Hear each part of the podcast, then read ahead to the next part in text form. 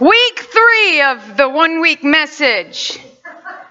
We're going to wrap this up today, Lord willing, and the creeks don't rise, as my grandma D used to say.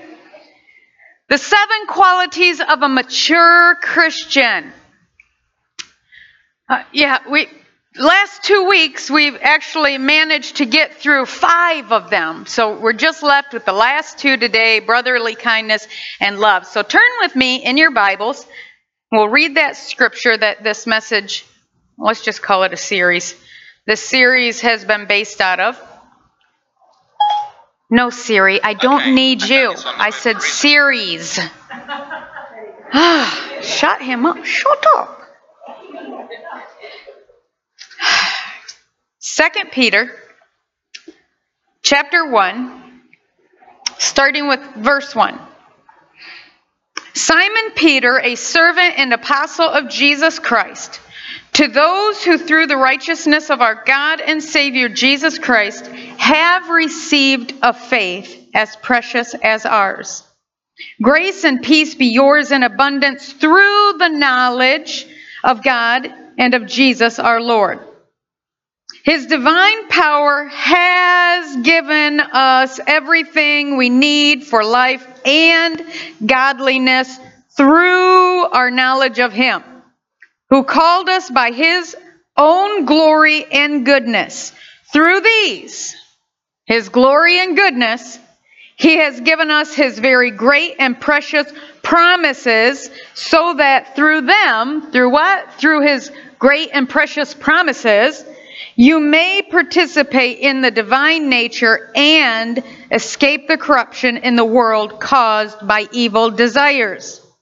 For this reason, for what reason? For the opportunity to participate in the divine nature and escape the corruption in the world today, for this reason, make every effort to add to your faith, here they are, goodness, and to goodness, knowledge, and to knowledge, self control, and to self control, perseverance, and to perseverance, godliness, and to godliness, brotherly kindness, and to brotherly kindness, love. And here it is again. Every promise has a condition, and it's called an if.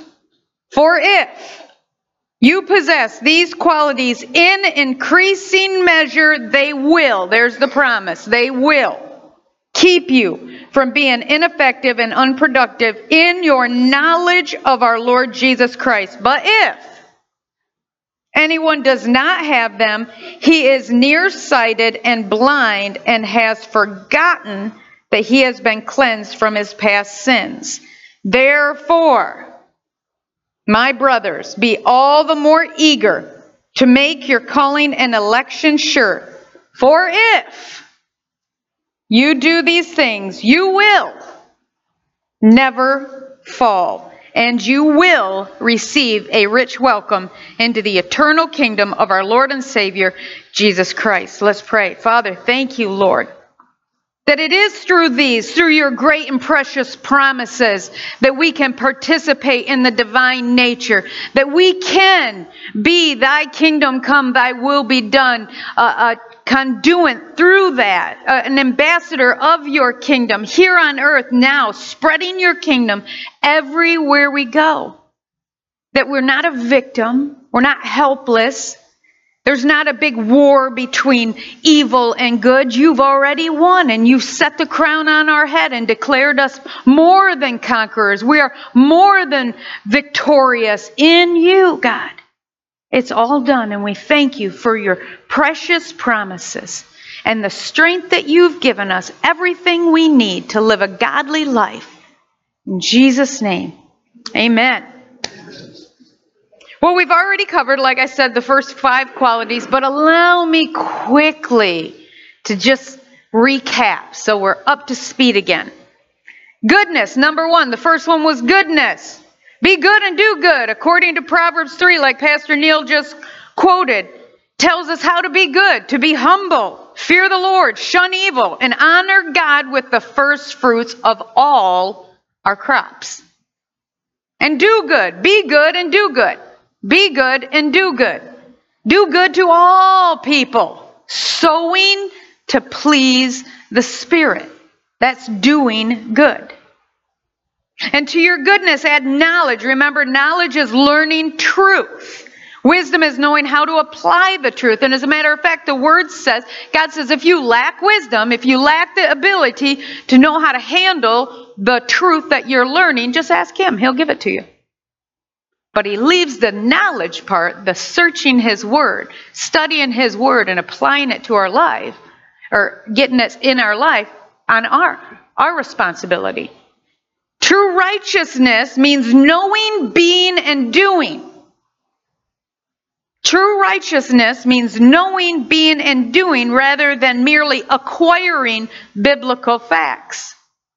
The whole foundation of these seven qualities are based on this principle of through our knowledge of Him. Remember, I used the example that you could be given. I think I picked on Wayne Taylor that day. You can be given uh, by a long lost relative eh, a whole estate, everything you need, a full bank account, everything you need to maintain that great big estate, mansion, and everything. And the lawyer sends you a letter in the mail to let you know of your inheritance, but you look at the letter or you look at the envelope and don't even look at the letter. But through your knowledge, when you open up that envelope and read the letter, that's learning. That's gaining knowledge. That's through that knowledge, then you go, oh, that's what I have. That's mine. Same thing with God's Word. It's through our knowledge that we understand the promises and what we have been given. We're also understanding the if parts. See, too many people today want to grab on the promises of God, but kind of shun the little ifs. Oh, I don't have to do that anymore. Grace covers that. I don't have to do that. God just gives me, gives me, gives me. Let me ask you if you had a child at home and he never did what you wanted him to do, but always asked you to give, give, give to him, would that continue in your home? No. And if it would, please adopt me. Mama, mama, mama. No. No, come on. Ifs. Ifs and wills, and it's through those promises. Remember, he says, through our knowledge of God that we will have, according to verse 2, grace and peace and abundance. According to verse 3, divine power and everything we need to live a godly life. Verse 4 said that we'll participate in the divine nature and escape the corruption of the world. World. Verse 10, that we will never fall. Verse 11, that we will receive a rich welcome into the kingdom of God. Great and precious promises. When? If if you continue to add these. Through your knowledge, if you continue to add these things in increasing measure. Number three, so add to your faith goodness, add to goodness knowledge, add to add to knowledge self-control. Ugh, nobody likes that one. Mm. So, like this whole weight loss challenge things for this whole month, I want to lose the weight. I just don't want to go without cupcakes or cookies or chocolate or bread. Why? Self-control. And according to 1 Peter 1:13, we have to prepare our minds for action to be self-controlled. You can't just fall into being a disciplined individual. You can't just by accident be self-controlled. It's a determination of your mind. I will be self control. It's a will, it's a mindset. And it's the gate to living God's kingdom here. Your mindset, what you think. What you think. And again, I challenge you every time you have a negative thought in your mind, or even if you believe it's a truth, just speak it out loud and let yourself hear what you're thinking. And you'll go, wait a minute, that don't sound right. Brian and I was just talking about this the other day with somebody that he was talking to. And the person was struggling with feeling uh, less than, we'll just say that. That, you know, the person can't do this or can't do this because of blah, blah, blah. And Brian says, what do I, how do you even respond to that? I said, tell him to speak it out loud. Does that sound like something God would say? Well, when you speak it out loud, it's like, no, God wouldn't tell me I'm not worthy enough to do this or that. No. Speak those things out loud. The enemy can only deceive you when you listen to his lie. And you only empower the liar when you believe the lie. So be very diligent and self controlled here in speaking out the things that are starting to roll around in your head so that you can hear that and, and stop it right away. Bill Johnson always says, I don't have time to think a thought in my mind that God doesn't have in his mind about me. I don't have time for anything else. I really don't. If anybody, I mean, I don't need an accuser of the brethren. I don't need the devil to tell me what a rotten person I am. Hello. Don't we all do that well enough on our own? No. But I don't have time to mope around. You know, I think we were just saying that at dinner last night. I feel like the most uneducated, uh, unworthy person to be standing up here leading a congregation. I struggle with that constantly, every day. I have to talk myself into getting up and doing what I'm supposed to do because it's God that clothes me. It's His love that crowned me. You know, He's called me a princess. He's equipped me. He's wrote every plan for my life. So if I do anything less than what He's calling me to do, I'm spitting back in the face of God that I don't believe you. And I can't do that.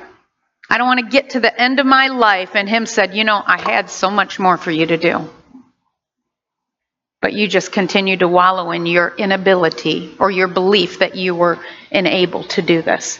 And yet I gave you everything. You had all my power. And it, the scripture even says he gives of his spirit to us. So self control means controlling what you think. Set your mind to action. God, I can because you did. God, I will because you said. So it's preparing your mind for action. We even had you read through Galatians 5 16 through 25 because it really is a choice. No choice is still a choice. You're either choosing to walk by the Spirit or walk by the flesh. And if you said, Well, I haven't decided yet, indecision is still a decision. You're either walking according to the Spirit or you're walking according to the flesh. There's no in between. And when you start walking according to the Spirit, it says you will not gratify the desires of the flesh. When you're thinking about what I can do, what I can do, and stop focusing on what I can't do, what God's telling me I can't do, you will begin, or not, you will not satisfy the desires of flesh. You will begin to walk in that divine nature.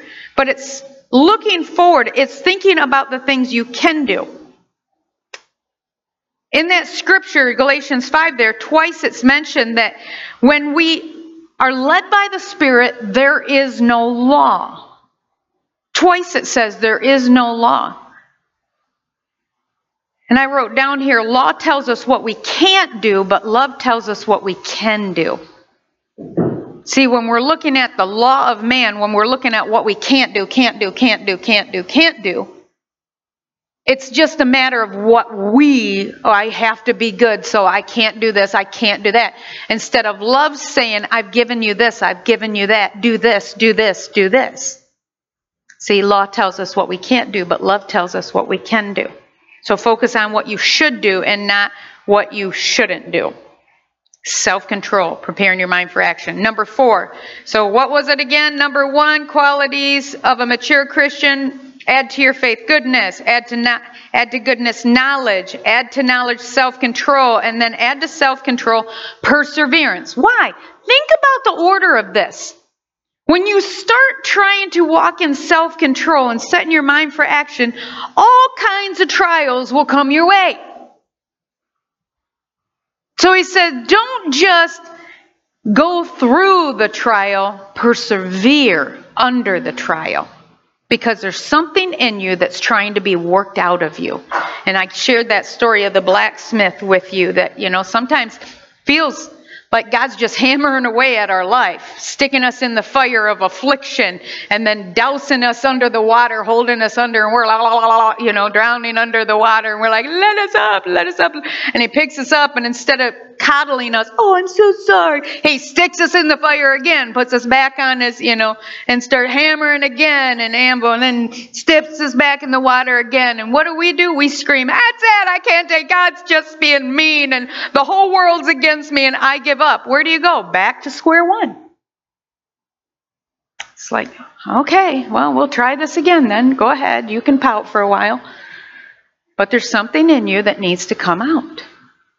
I most vivid picture is when my dad worked at GM. We got to go on one of those tours, and I loved that place. I don't even know what it was called. I don't know how old I was either, but there was all this very hot molten something.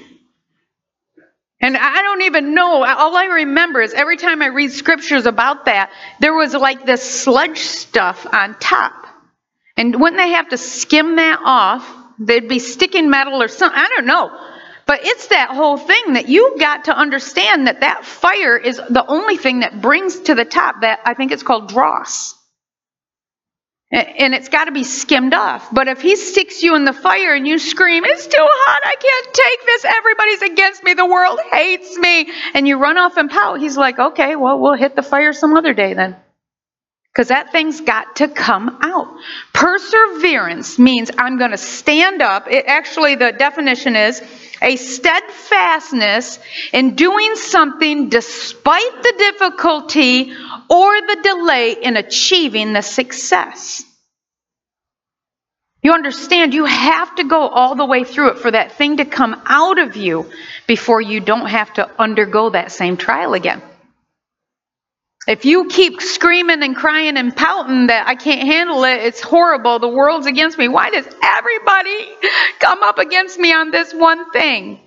Maybe it's that one thing that needs to come out of you. He said, Consider it pure joy when you undergo trials of many kind.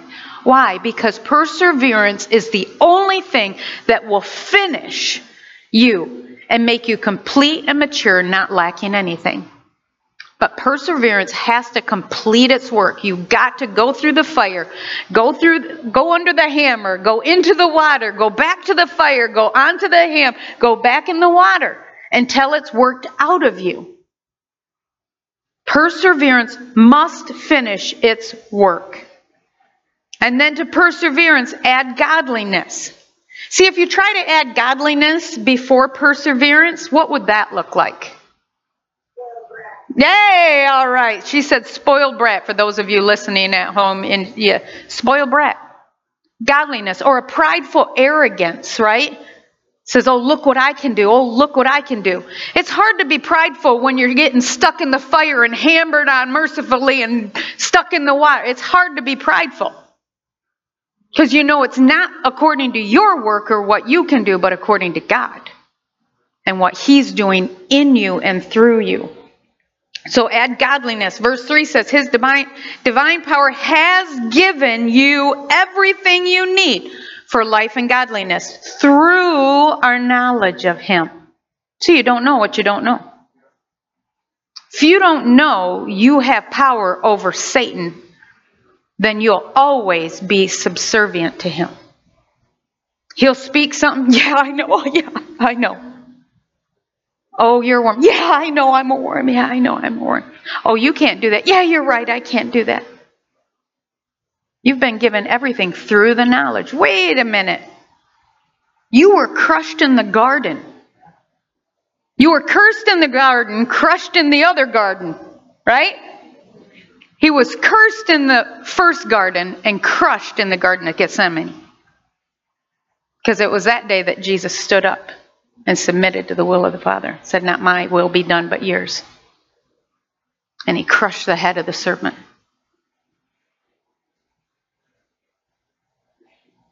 He sealed his doom at the tomb. Oh, the puns just keep coming. Boom.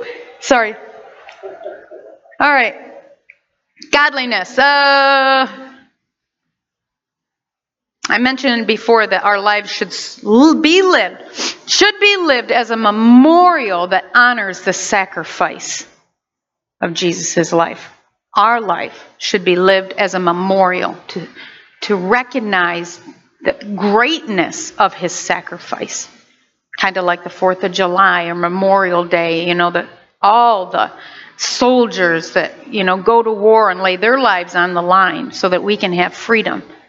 And yet, you know, anyway, I'm not going to get into a pol- political debate here, but um, we take that freedom for granted too often.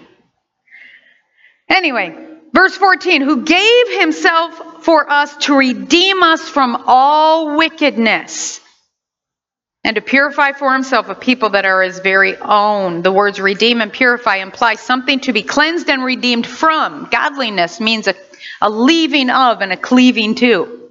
A leaving of and a cleaving to. There should be a definite line in the sand, a blood line in your life that your old life is no longer part of your new life.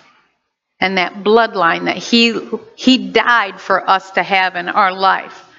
That makes us, makes us a new creature in Christ.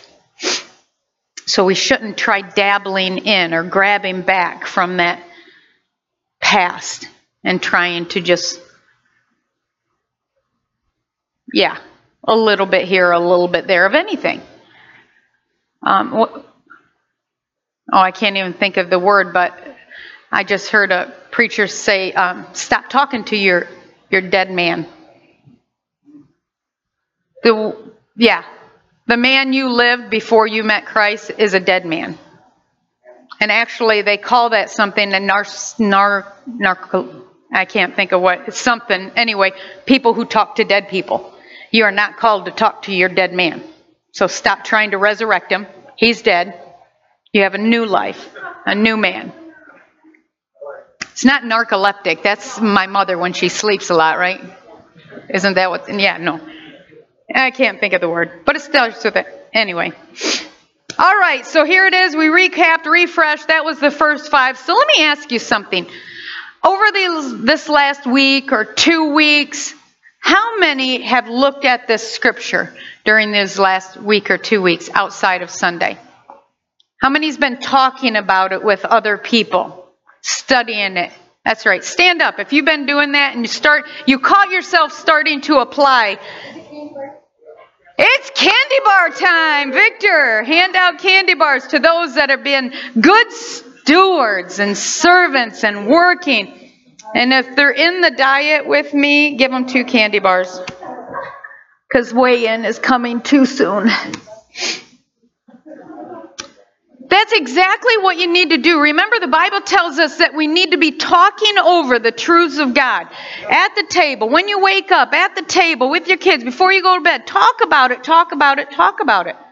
Study it, look it up, be Bereans, study for yourself. Did you get everybody back there too?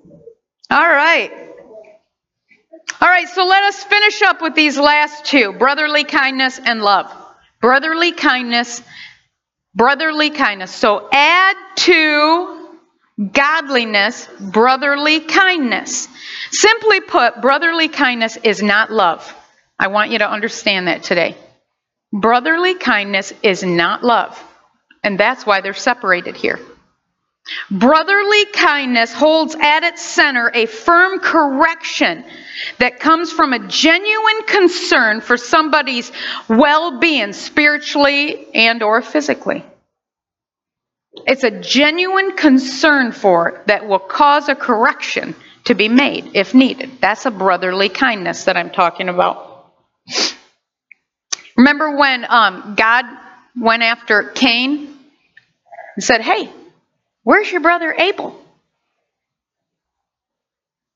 Well, if you know the story, you know that Cain had already killed his brother Abel and went back to work. And God, which I don't even want to get on, we could have a whole topic just on this God coming to him and, hey, have you seen your brother?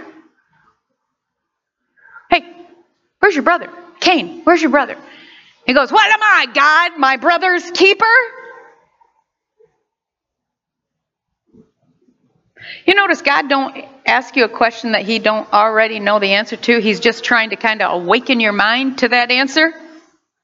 When he spoke out loud, "Am I my brother's keeper?" I could see in my sarcastic, you know, fleshly mind, I can see God going, Yes! Duh! Right! So where is he? Am I my brother's keeper? Yes, you are. You know, in the news on Friday, I was like floored when they showed this report of these five guys who videoed a drowning man. And they're yelling at this drowning man, Get out, man, because we're not coming to rescue. He's yelling from the top of his lungs, not once, not twice, three times he yelled for help. And they're even mocking him. There's an alligator, a crocodile, whatever they are down there, that was coming after him too. And they're mocking him. We're not coming to get you. They never even, call, with the phone they're using to record the guy drowning, they never even called 911 or anyone. As a matter of fact, the, the man ended up drowning, died. His sister found the video that these kids had, not kids, they're men, had been posting and then posted it to Facebook so that everybody could see the wickedness of what? Of the lack of brotherly kindness. As a matter of fact, even the government understands and has made in most states what's called the Good Samaritan Law, which means you will be held responsible if you don't act on somebody else's behalf. And so some lawyers got around this. Actually, I found this out Saturday because I was just appalled. I'm like, oh, you know, they can't even be convicted because Florida, where this happened, they don't, I think it's in Florida, where it happened, they don't have that law. So they knew that these guys were going to get off scot free. But some lawyers got together and, of course, knowing the law, found a loophole in the law that there is another law that stated something else. I don't even think I. No, I didn't write it down. It's something like the Good Samaritan law, but it will hold them responsible if tried properly. It will hold them responsible for not acting on behalf of a crime in progress. That's brotherly kindness. Do you see? We do have a responsibility to our brothers and sisters, which is all of humanity to act upon their behalf. If you see somebody heading toward destruction, physically or spiritually, it's your responsibility to correct them. That's brotherly kindness. He said you need to add to godliness brotherly kindness. Otherwise, think about it. Think about the order of this. What if you had godliness without brotherly kindness? You'd be a pious Pharisee. I'm so godly. I'm so godly. You guys are all going to hell. You know, I'm so godly, right? But a brotherly kindness Sacrifices. Oh, it's sacrifice. When you have to confront somebody, especially somebody you know and love, it's tough. You don't want to do it. You'd rather just sit back and pray for them. I don't want to say nothing. Or even somebody you don't really know. And God's telling you, uh so and so right there, you need to tell that so and so they're heading toward destruction. Oh, no, not me, God. Mm-mm. Tell somebody else, Lord. I can't tell them. What will they think? What will they say? How will they react?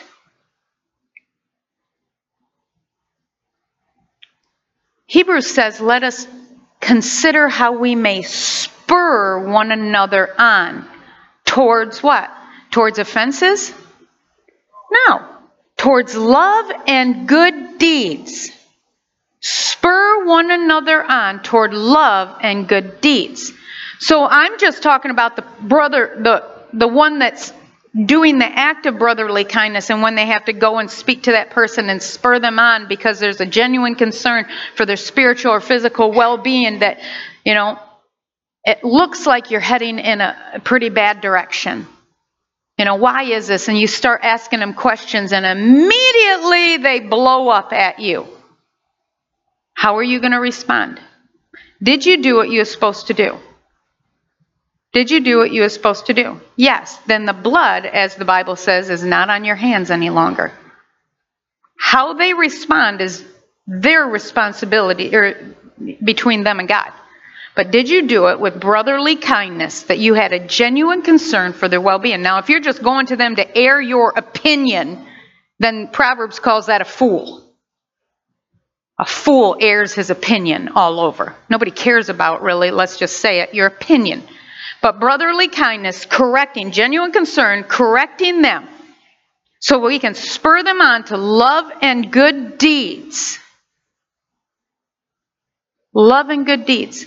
That's what will cause them, maybe not right away. I mean, maybe they will blow up.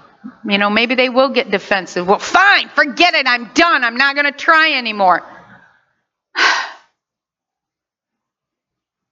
I did what I was supposed to do. I want to spur you on to love and good deeds. But to that, it doesn't, it, again, not your opinion, but it helps them realign to God's truth. You will help them realign. Hey, buddy. Hey, sissy. I, I noticed that you know you're starting to get off here in left base, and um, I want to help.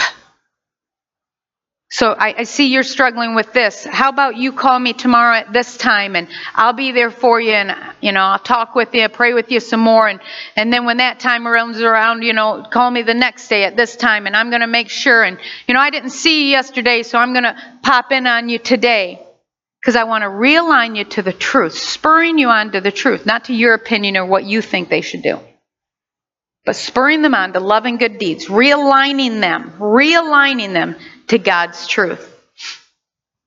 Remember, whoever turns a sinner from the error of his way will save him from death and cover over a multitude of sins, according to James 5.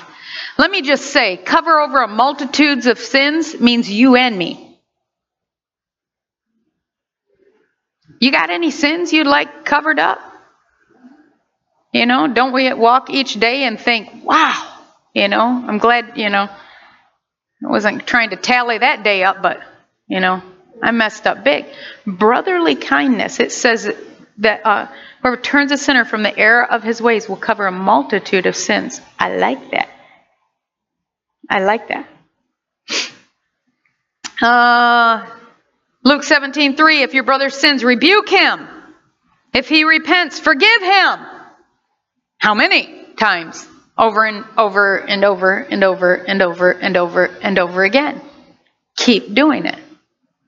Keep doing it. Rebuke him. Ouch.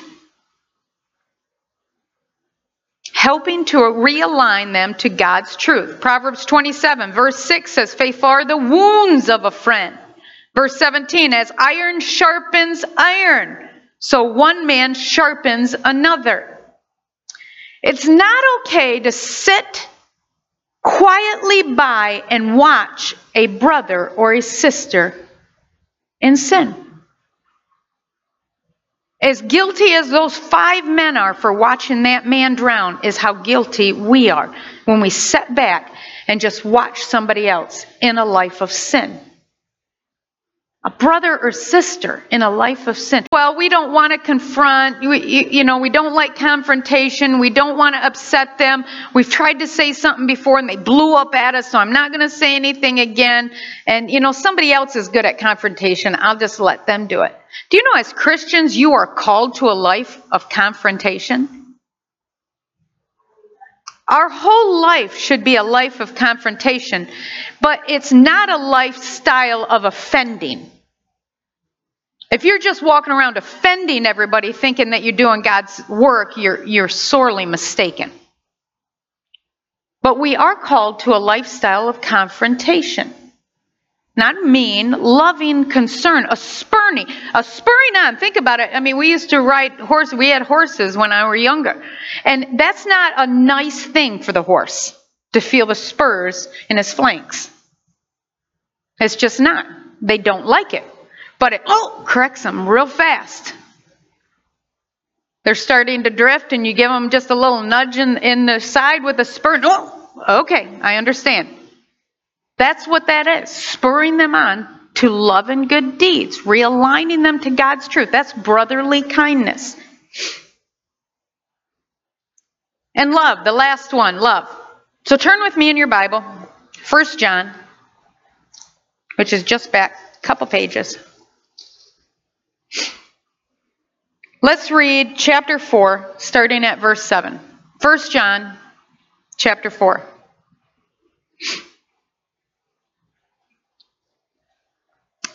Starting with verse 7 Dear friends, let us love one another, for love comes from God. Everyone who loves has been born of God and knows God. Whoever does not love does not know God, because God is love. This is how God showed his love among us. He sent his one and only Son into the world that we might live through him. This is love. Not that we loved God, but that He loved us and sent His Son as an atoning sacrifice for our sins. Dear friends, since God so loved us, we also ought. That was the strongest word they could use. Ought. We also ought to love one another.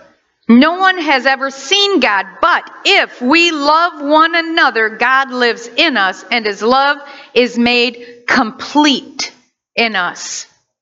We know, let me just say right here, the words we know just in First John alone, which is five chapters, appears 22 times.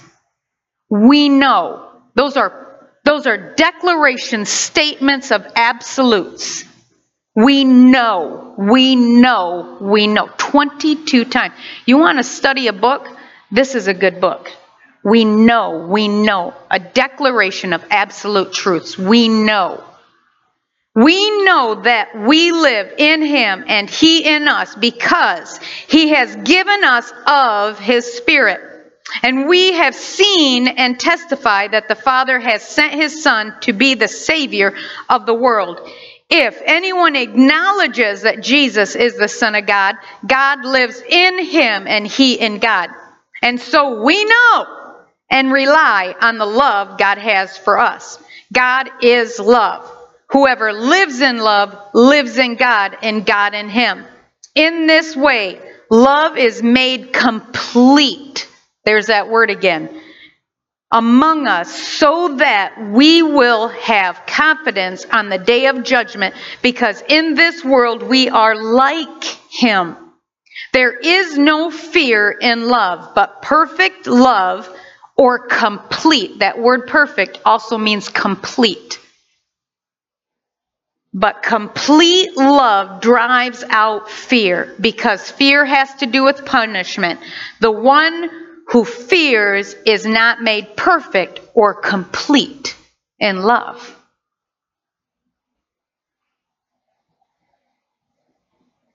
We love because he first loved us. If anyone says, I love God, yet hates his brother, he is a liar.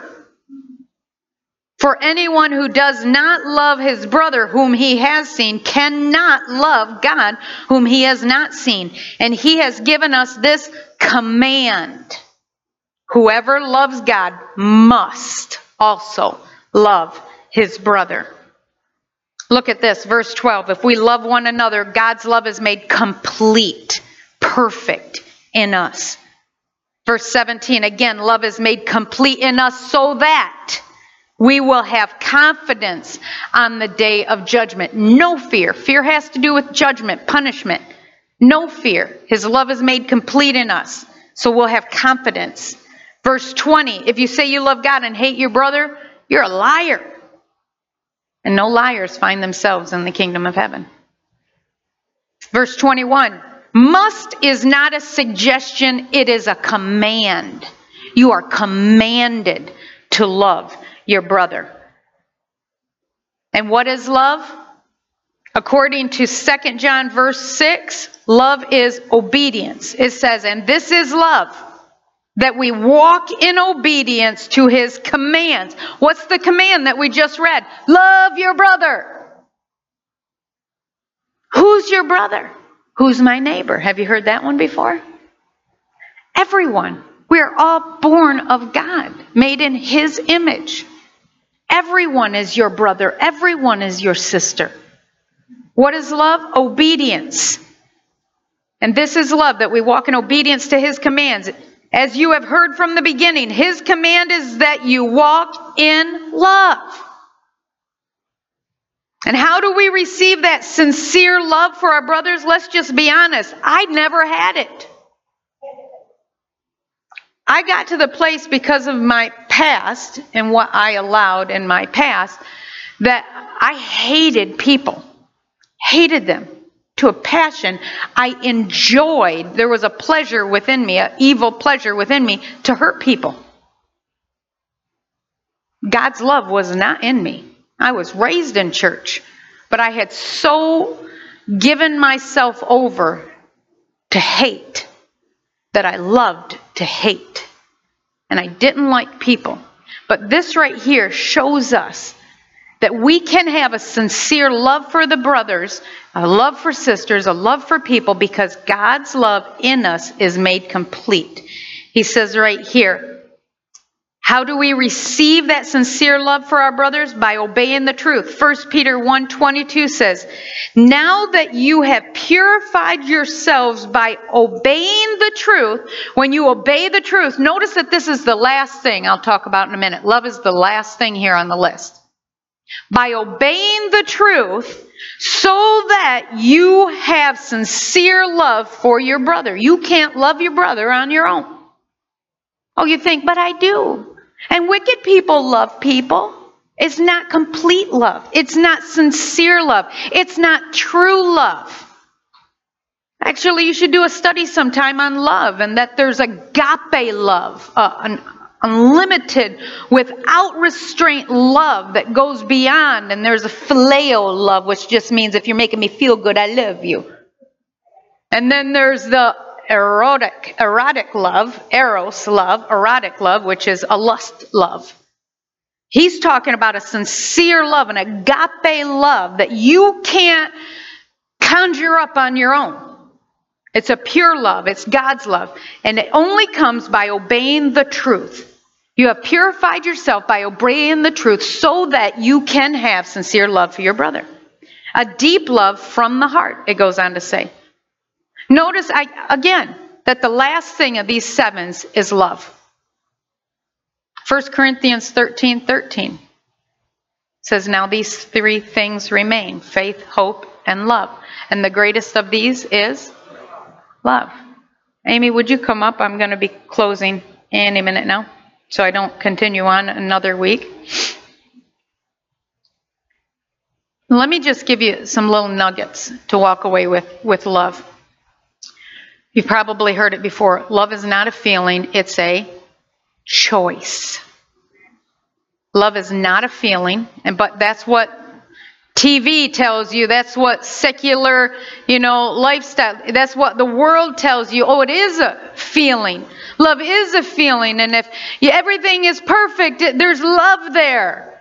And that's how so many marriages are crashing and burning because they've set their mind to what the secular television has portrayed as real love. It's when you've got roses and rainbows and there's no trouble in your relationship.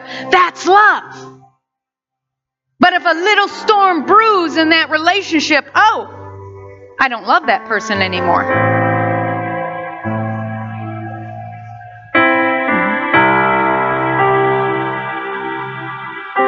That's wrong. Love is not a feeling, it's a choice. That's why a mother can, can continue to feed a screaming baby who only gives her poop and puke and tears and sleepless nights and a busy schedule and a lot of headaches. But the baby cries and she runs right back over to it and picks it up. What do you need, baby? You hungry? You got a wet diaper? Did you poo poo? That's love. That's love. Because it's not a feeling, it's a choice. You choose to love. I just performed a wedding. Was that last weekend or the weekend before? I don't remember.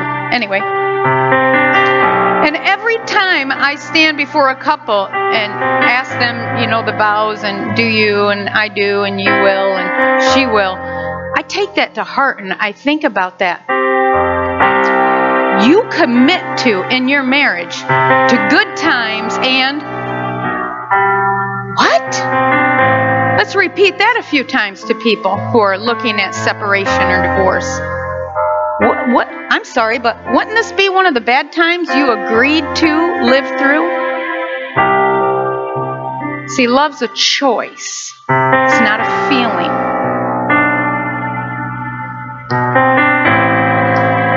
Love is also not contingent upon your circumstances.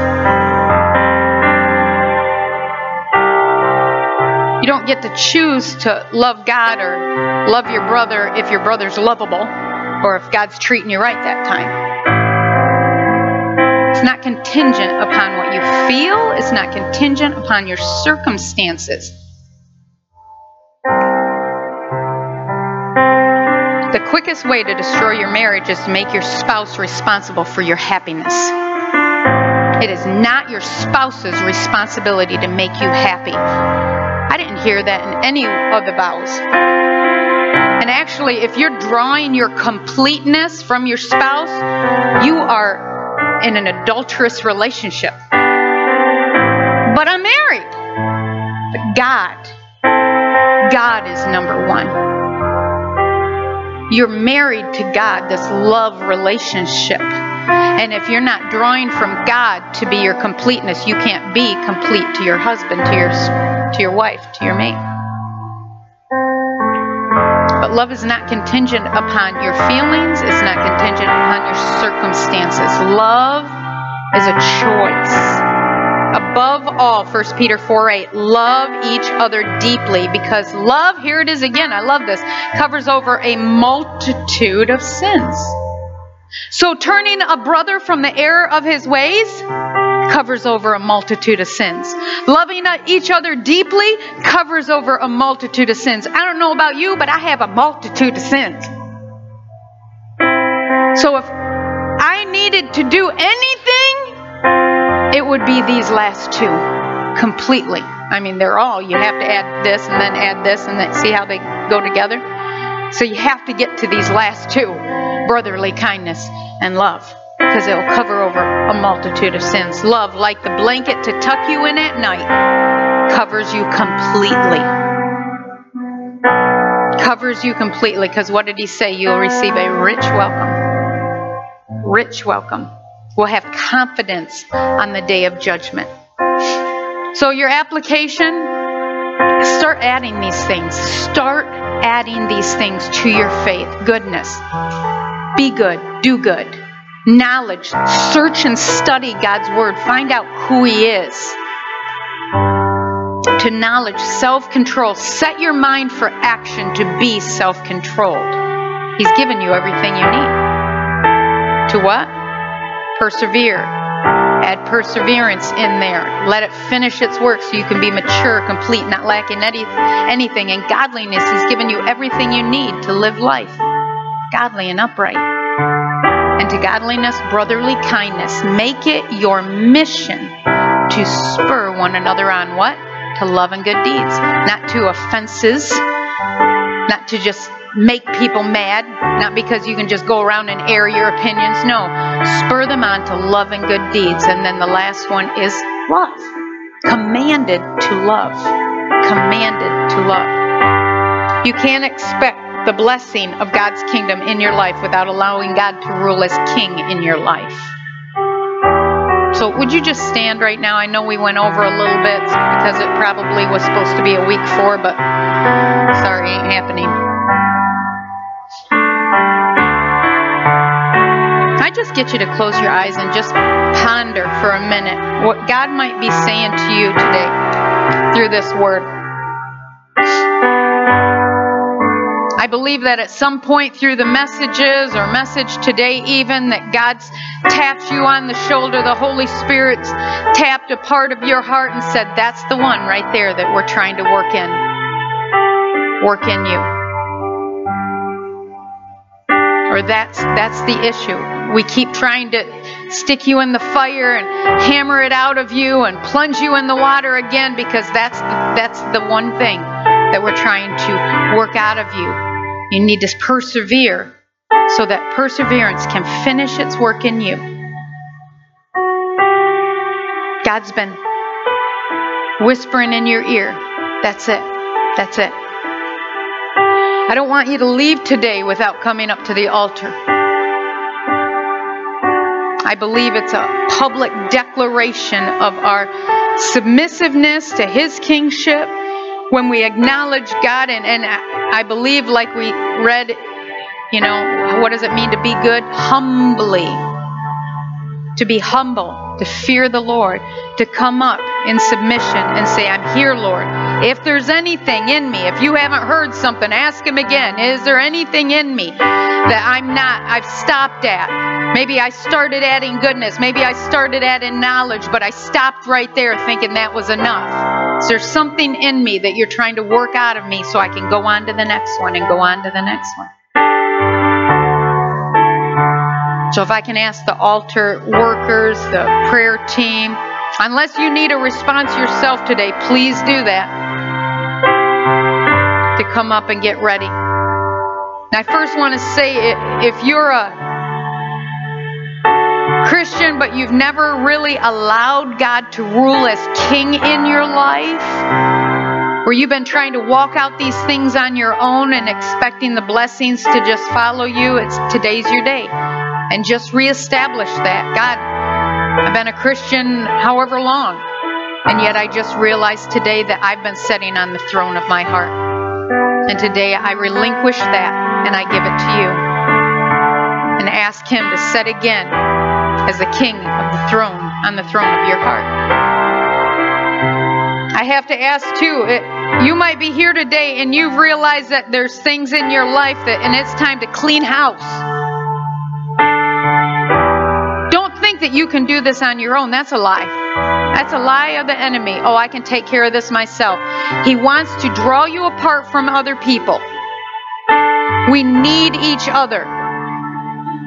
Come up and get prayed for and just help me. I mean, you can tell him everything or you can just say, It's time for me to clean house. Just pray with me right now. God gives me the strength. God, by His power, will clean house. And if you need to be filled with the Holy Spirit or a continued filling, filling, continually be being filled, the scripture says, with the Holy Spirit because He is the power that works these things in you and through you. It's by His strength, by His power, that we have been given everything we need for life, to live a godly life and escape the corruption in the world. So, Father, right now, continue to just draw your people to yourself, God. Draw the one that's here that has been sitting on the, the, the fence, Lord, that, that thought that their indecision was, was not affecting their life. Show them, Lord. Show them, Lord. Show them, Lord somebody's here and they need to commit their life to Christ either for the first time or for the hundredth time, today's your day. Do that. Come up front. We want to pray with you. We want to pray with you.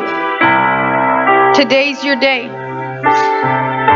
I got a word when I was praying this morning that there today in this service, in this service today, there will be, there is a freedom from word curses in your life. Word curses means that you've either believed a lie, word that was spoken over you, or somebody, yeah, you've just somebody spoken a word. Maybe it was a name that you were called while you were being raised up. In that name, it's placed a curse on you, a word curse on you, and you've lived under this curse your entire life.